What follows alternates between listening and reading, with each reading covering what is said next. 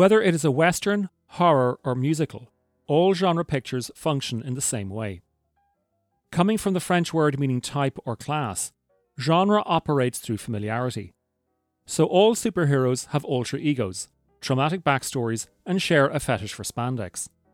Likewise, in fantasy adventures, an evil wizard utters an incantation damning the universe to darkness, and then a kind wizard speaks of a prophecy to the chosen one, and everyone has names with very strange spelling.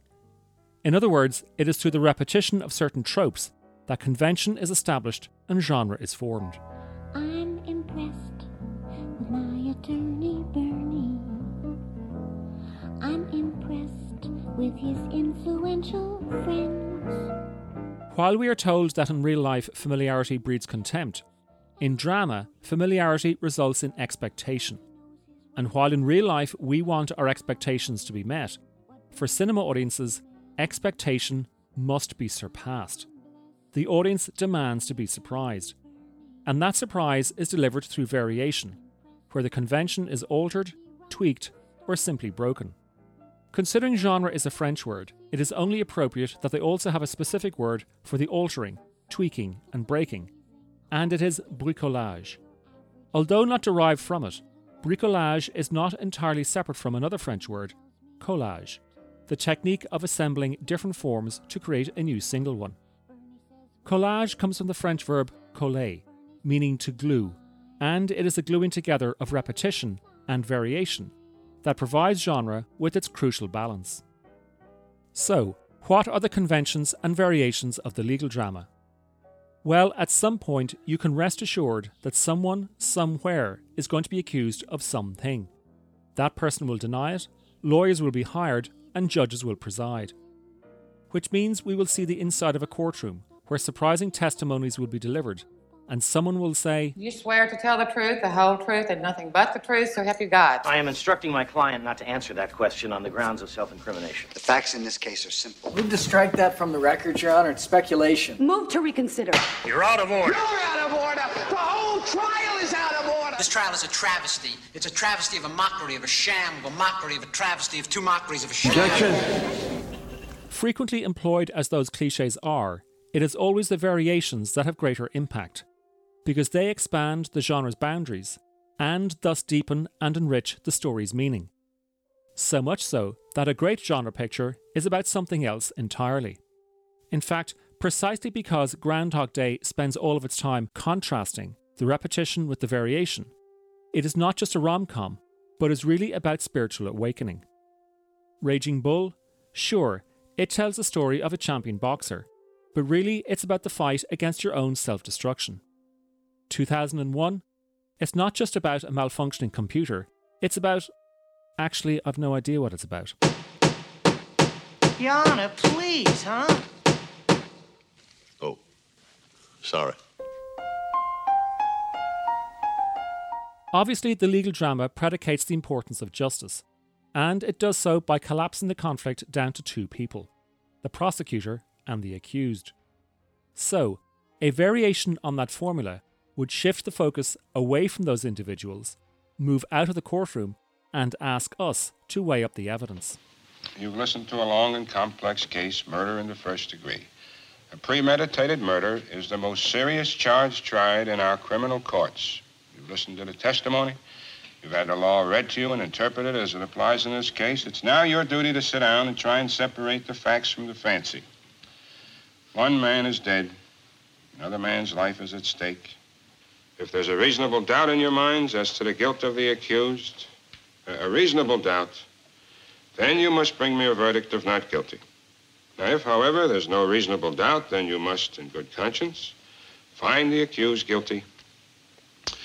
However you decide, your verdict must be unanimous. In the event that you find the accused guilty, the bench will not entertain a recommendation for mercy. The death sentence is mandatory in this case.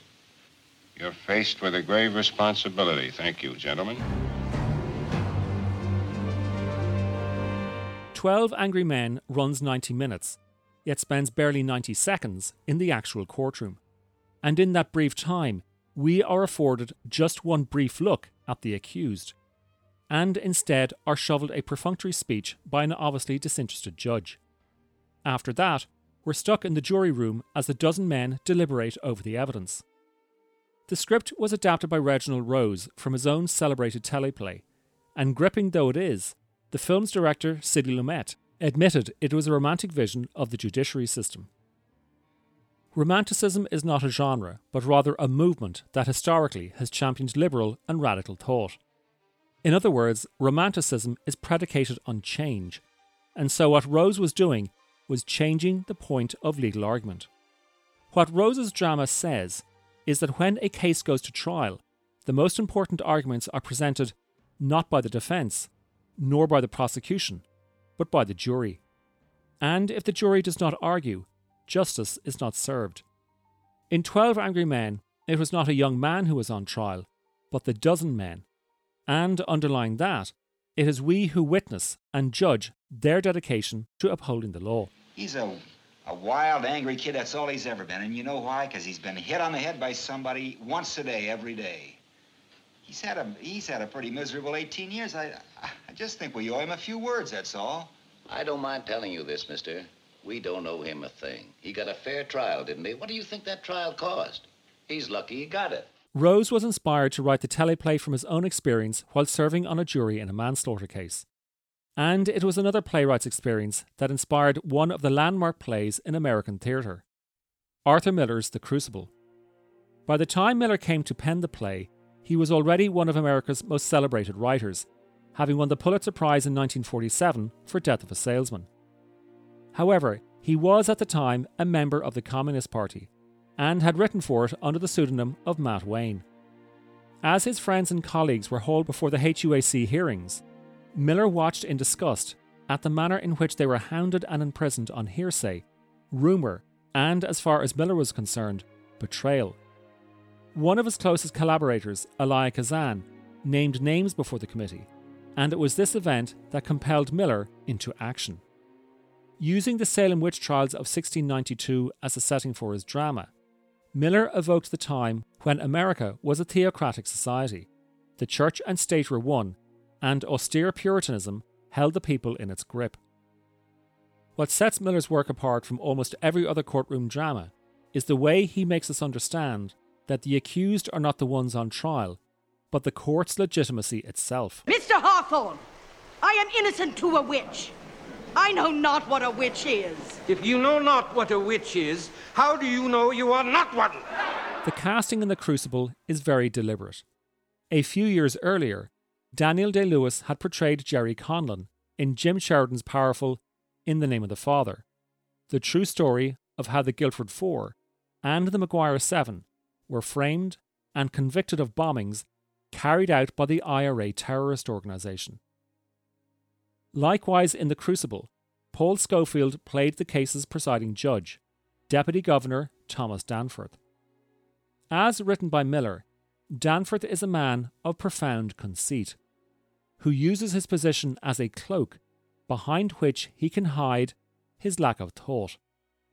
He can only survive so long as that cloak keeps hiding his emptiness, and so his primary loyalty is not to the law or the community, but to the cloak. I must tell you, Thomas, I had not expected so much of our evidence to come from children.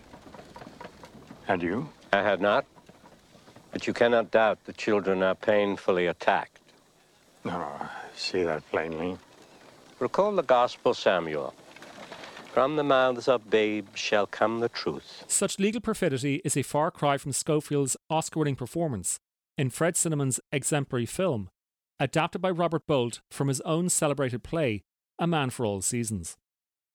Henry VIII wants to divorce and remarry, and standing in his way is Sir Thomas More, England's Lord Chancellor. Arrest him. For what? He's dangerous. Oh, For libel. He's a spy. Father, that man's bad. There's no law against that. There is God's law. Then God can arrest him. While you talk, he's gone. And go he should if he were the devil himself until he broke the law. So, now you'd give the devil benefit of law. Yes, what would you do? Cut a great road through the law to get after the devil? Yes. I'd cut down every law in England to do that. Oh? And when the last law was down and the devil turned round on you, where would you hide, Roper, the laws all being flat?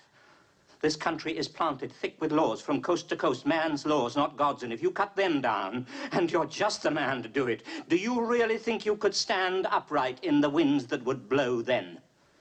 Yes, I'd give the devil benefit of law for my own safety's sake.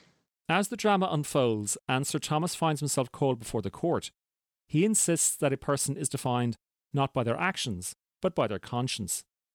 In other words, Sir Thomas is being persecuted because of his own sense of self. He is a man of adamantine principles, and while all actions have consequences, what supersedes Sir Thomas's actions is thought. So, while Shakespeare had his Danish prince believe that conscience doth make cowards of us all, Sir Thomas's conscience is measured by courage. He will not be swayed by public opinion, nor will he ever blindly obey orders. If Ernst Janning is to be found guilty, certain implications must arise.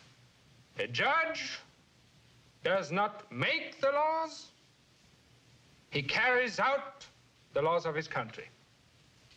The statement, my country, right or wrong, was expressed by a great American patriot. It is no less true for a German patriot. Should Ernst Janning have carried out the laws of his country? Or should he have refused to carry them out and become a traitor? This is the crux of the issue at the bottom of this trial. That was Stanley Kramer's Judgment at Nuremberg from 1961, which won Abby Mann an Oscar for adapting his own teleplay originally broadcast in 1959. Yet, while the genre offers many gripping dramas, there really are precious few groundbreaking and landmark examples. Of the ones already listed, these also demand to be mentioned. Carl Dreyer's austere The Passion of Joan of Arc, the ending to Fritz Lang's M, where a frightening kangaroo court tries child killer Hans Beckert.